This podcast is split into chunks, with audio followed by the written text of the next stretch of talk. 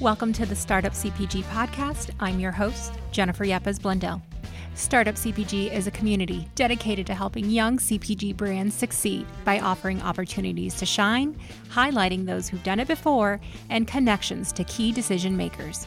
On today's episode, Melanie Kahn, founder of Poppilu Lemonade, tells us how she's been able to land on the shelves of top retailers like Walmart and soon to be Target, and how going bold on product innovation is paying off. Melanie, welcome to the Startup CPG podcast. Thanks so much for having me. Appreciate it. Tell us a little bit about your product. So, Poppilu Lemonade uh, is a healthy take on a classic.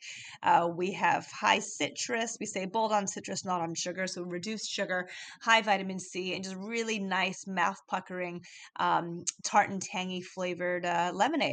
We launched initially uh, in 2017 with a single serve bottle, and we had that in market for several years. And uh, during 2020, uh, we we launched a kids shelf stable pouch uh, nationally at Walmart, and it is taking off, and we're super excited to focus our efforts on uh, on that side of the business. Now, you participated in Startup CPG's virtual pitch event this past year, where we sent over a dozen brand samples to media, investors, and buyers.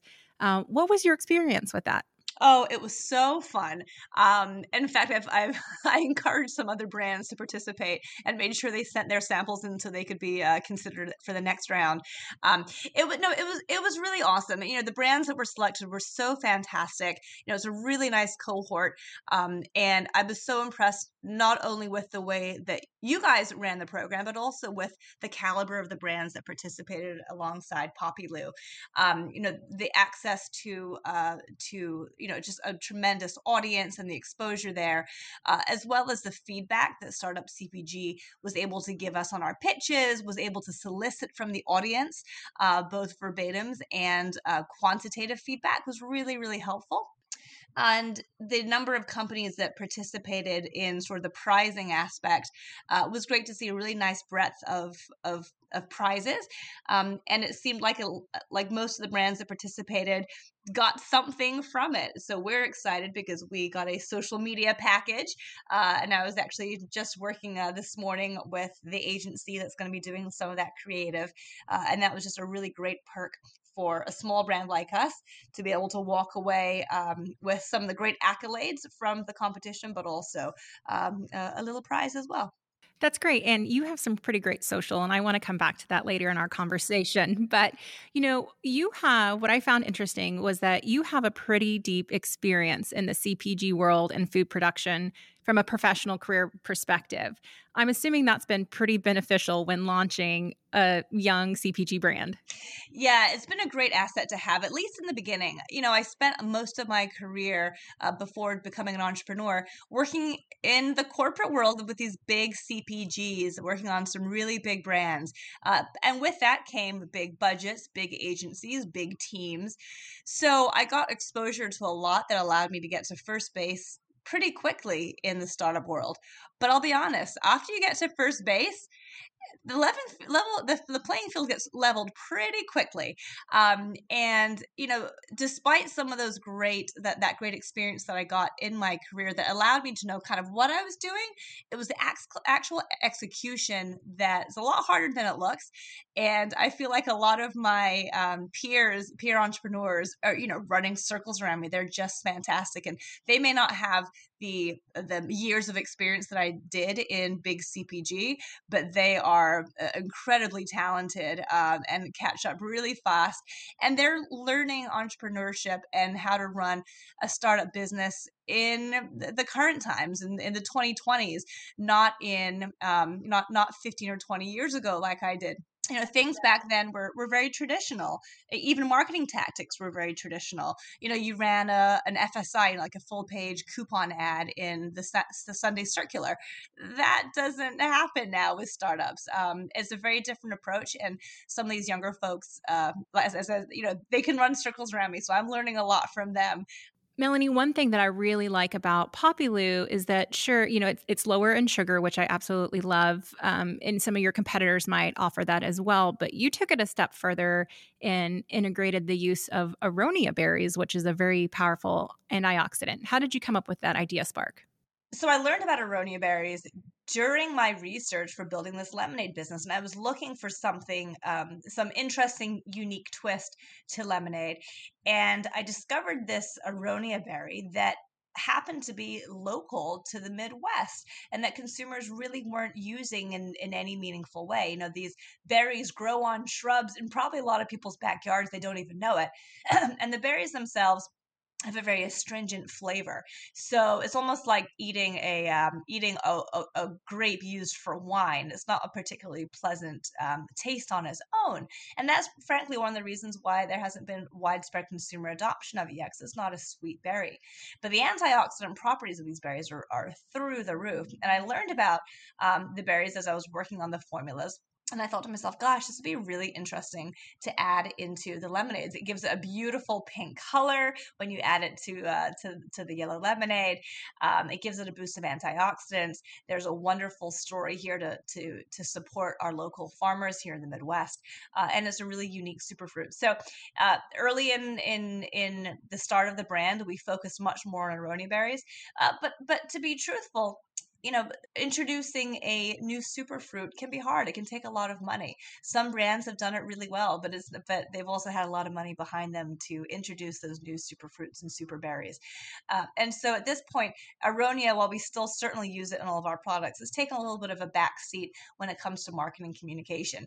At the end of the day, when it comes to lemonade, consumers just want a great tasting lemonade that they don't have to feel bad about. They don't have to drink it as a guilty pleasure. They can just drink it as a healthy pleasure. Well, even if it takes a back seat externally, I love internally in the backstory, the innovation behind it, the properties that you saw, and the spark that you had. Um, you know, I, I just think that's great. And the fact that it's US grown and you're supporting local Midwest farmers, I just love that. That's pretty cool we can find Poppilu in some really big retailers, like you said, Walmart, Kroger, Albertsons. What's been your strategy there? I mean, you've grown pretty quickly.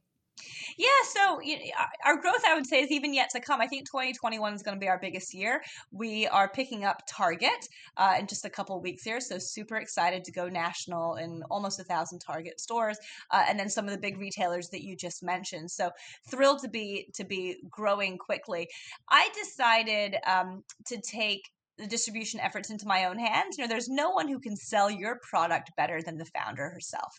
Um, and I think every entrepreneur will tell you that they are the best salespeople for their product because they are passionate about it and they're they're aggressive um, and they really, you know, every point new point of distribution is to be celebrated and something that that that they want to go after.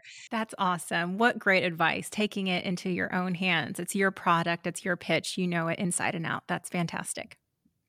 That's true, and and I will say, you know, we've we've we have tried um, hiring external sales teams, um, but again, we found that we are so focused on our own product and can frankly sell it better than anyone. So until we get to the point where um, where it becomes too burdensome for us to be able to sell our products, uh, we'll probably keep on doing it ourselves.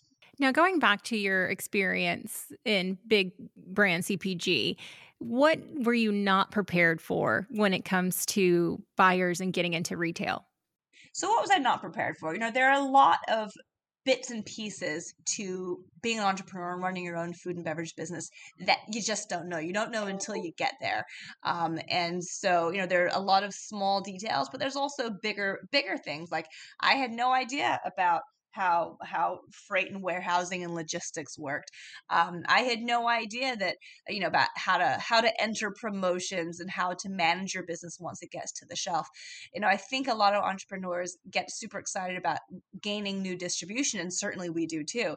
But that's just the first step. Once it gets to the shelf, there's a lot of management that has to has to go on to make sure it stays at shelf, uh, to make sure you're properly supported at retail, and that you you have the right execution at shelf.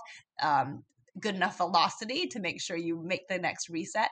So, you know, there's a lot more to it than just getting retailers. And um, I think most entrepreneurs have experienced that. It's uh, the, the thrill of getting into a new customer is great, um, but you got to stay there, and that's that's where the real work comes into play. That's great. And you mentioned that you introduced a shelf stable kids pouch this past year. How did you come to that decision to offer both? And does that affect your retail offerings or, you know, those conversations that you're having with buyers? Yeah, it's a great question. I would never recommend any startup try to do two different platforms as early as we are, uh, especially two different platforms that have completely different supply chains. One is a refrigerated bottle with a cold chain, the other is a shelf stable kids pouch. You know, the, the two businesses, you know, there's unfortunately there's really no efficiency between either one. There are different different different supply chains, different category managers, different warehouses, different trucks uh, for freight. Um, everything is very different. But I will say that the reason I launched the kids pouches when we did um, is I'd always had it in the pipeline for our innovation plans. I was always excited about it. And being an entrepreneur and being impatient and wanting to achieve success, I thought to myself, I don't want to wait. I want to do this now because what happens if the bottle line isn't successful we go out of business and then I never have my shot at doing this kids pouch. So I want to go for it now. I want to have it all. And so we launched and it has be, it has become um, so successful that, you know, much more of our focus is going to be spent on those kids pouches going forward. Um, so uh, thr- thrilled about that, but certainly not giving up on the, on the bottles. Um, and uh, you know for the for the foreseeable future we'll have those two product lines um, until the point comes where where one one you know significantly overshadows the other and it and it makes sense to to drop one or maybe we continue with both. I love that drive, Melanie. That's awesome. Now, Melanie, you have a lot going on in your pipeline. How do you get help? So I still do the vast lion's share of the business. Um, I, my husband's actually also very helpful. Uh, he has his own his own set of, of expertise that is really important for the business. Um, and then you know we supplement with with mostly contractors um, when we need them. You know, some folks have been with me since the beginning on a on a part time basis. Um, others sort of are, are, in the rotation mix, um, and you know i think advice for any any startup is you know preserve your cash as much as you can it's really hard to come by uh, raising capital so keep as much as you can into the business without hiring too fast well, one thing I've been super impressed with Poppilu is your brand identity. What are some of the tips that you can give to young brands that they should keep in mind when developing their brand identity? Brand identity and the way that package looks is the most important part of your product offering. And I say this unfortunately very cynically, but it's more important even than what's inside. Um, because if you have a beautiful looking brand, beautiful as in you know attractive to consumers and what however you're you're you're trying to sell it, um, it, it gives consumers an impression of the product inside that is very different than if the package is unattractive. Um, you know, there's there's a bias there uh, that consumers cannot overcome. Um, it's it's it's the outside that counts. It's looks that count uh, in a major way. You know, hopefully brands that have phenomenal outer packaging take the time to make sure the product on the inside is as good as how it looks on the outside. Some do a better job than others, um, but unfortunately, you also, um, you know, fortunately or unfortunately, if you have product quality problems, a beautiful package will at least give you a little bit of time to fix what's inside. Um, and hopefully, the brands can stand by the inside as much as what's on the outside. But we all know that a great looking package really biases the consumer's perception when they taste it. Um, and so that outer package is so, so important. I really love your consistency. First of all, your brand identity is very approachable and it's the brightness and the pinkness, and it just plays off so well with the actual product um, taste and experience. So kudos to you. But I really think it, it's impressive too how your brand identity from shelf to social to digital, um, it's very fluid and very consistent uh, to your point, it is all about consistency. Um, and, you know, I've been very focused on making sure that every element that's visible to consumers and to, to, to the trade um, all looks the same looks like part of the same brand and that's how i've created what i believe to be a very you know an ownable look that is uniquely and distinctly Poppilu. Um, the colors, the um, the logo, the use of fuchsia. Um, you know, it's funny. You and I haven't met in person. Obviously, we're doing this over the internet. Um, but pre-COVID, and I'm sure post-COVID, when I'm out and about doing anything for business, I'm always wearing fuchsia. Always. They you will never see me not wearing fuchsia. And it's that has become part of the brand identity as well to the point that i had a uh, a, a a wall street journal reporter yell out to me on the street. I was riding my bike downtown Chicago to a meeting wearing my fuchsia jacket that everyone has seen me wear. Uh, and she yelled out to me because she thought it was me. And she, of course, was right. But it's great when that happens, you know, in a trade show or at a conference people can spot me across the room. They see that fuchsia jacket. They're like, "Yep, that's Melanie with Poppilu." Um, and so that's you know the the the the brand persona is not just on the package or on the website or our social media. It extends to the founder as well. You know how many um, like digital ads you're going to get from clothing stores right now? That's all fuchsia. oh yes. Oh, I, I I actively seek out I actively seek out hot pink clothing. so my mother now knows for every every occasion she always buys me something something hot pink because she knows I will for sure wear it somewhere somehow. I love it. You've also done a really good job partnering with digital and social influencers. How did you determine when the timing of to engage these influencers to help spread brand messaging? Well, so so influencer marketing is something that I aspire to, and I it's very sweet that you say that that, that we've done well. I I look at other brands and say, "Gosh, they've done well. How can I be more like them?" Um, you know, I think influencer marketing is especially helpful for brands that have a strong direct to consumer e-commerce presence, and Poppilu doesn't.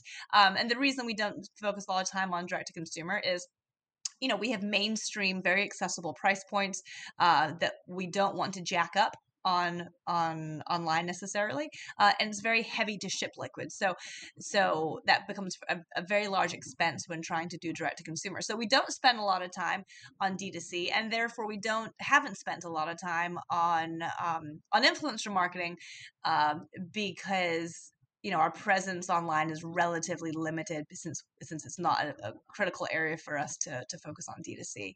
Um, but I when I see what other brands have done with influencers, um, I'm certainly jealous. And we do have a program coming up this spring where we're going to try our hand at some influencer marketing to really. Um, to really give give it a push, particularly in the markets where uh, we're expanding for retail. So we'll see. So check check our feed frequently this spring, and uh, and you'll watch our progress. Melanie, what's on the horizon for Poppilu? So right now we are so focused on our kids' pouches. Uh, we see a really great uh, growth opportunity ahead for us in 2021. The interest from retailers has been very strong, uh, and as I mentioned earlier, Target is um, Target is launching us nationally in just a few weeks here. And we have several other uh, large retailers picking us up um, as well this spring. It's gotten to the point, in fact, where I have made made a conscientious effort not to keep hustling to get new customers for 2021 because I want to make sure that the ones we have that we're supporting well and, and, and doing it right before we get too big too fast and, and aren't able to handle that growth. Um, so I'm kind of putting putting the brakes on things, but that's a really nice position to be in to say, "Whoa, hold on, we got to slow down because we're growing too fast." Um, I'm thrilled to be able to, you know, it's a it's a good problem to have. Um, but yeah, right now it's all about seeing what what these kids pouches can do for us in this coming year. And side question, I'm curious. So Poppilu is named after your daughter. Is your son like, "Hey mom, where's my brand? Where's my product?" Oh my gosh, this is the biggest mom fail ever yeah, I, I, named the brand after my daughter. Her name is Poppy. Um, she's four years old now, but she's the she gave me the the when when I was pregnant with her, I had a major citrus craving that I couldn't satisfy, and that's what led me into the lemonade category and launched Poppilu, and I of course named it after her because she gave me that citrus craving. But I will tell you, for the record, she was that Poppilu was not my first choice of name. It wasn't my second or even my third choice. I I went through a whole bunch of names first. For one reason or another, from a trademark perspective, um, I, I couldn't get any of the other names that I had wanted. I was out of time and I said, shoot, I got to pick something. And so I came up with Poppilu and it stuck and I liked it. Um, but I did at the time, and I'll obviously still do, have a son. His name is Zachary. He's two years older than her. He's six. Um, so it's not like he came after her. He was he was around before she was born. And the poor little guy does not have a brand named after him. And he hasn't yet asked the question, Mommy, why don't I have a brand named after me? I'm dreading the day he says it. I do not know how I'm going to answer it. It's a terrible thing. I would not advise any parent to do this. Um, all I can hope is that if I ever come up with another another business after Poppilu, maybe I'll name it after him. well, that's great, Melanie. Thank you so much. And big fan of Poppilu. We have it here in our household. The kids love it. Um, thank you so much for being with us today. Thank you, Jennifer. Have a good one. Thanks so much for joining us. We love hearing from you, so send us an email at podcast at startupcpg.com. And remember to leave a review, subscribe, or follow us wherever you're listening. Startup CPG is a community, so the easiest way for you to get involved is to sign up for our newsletter at startupcpg.com.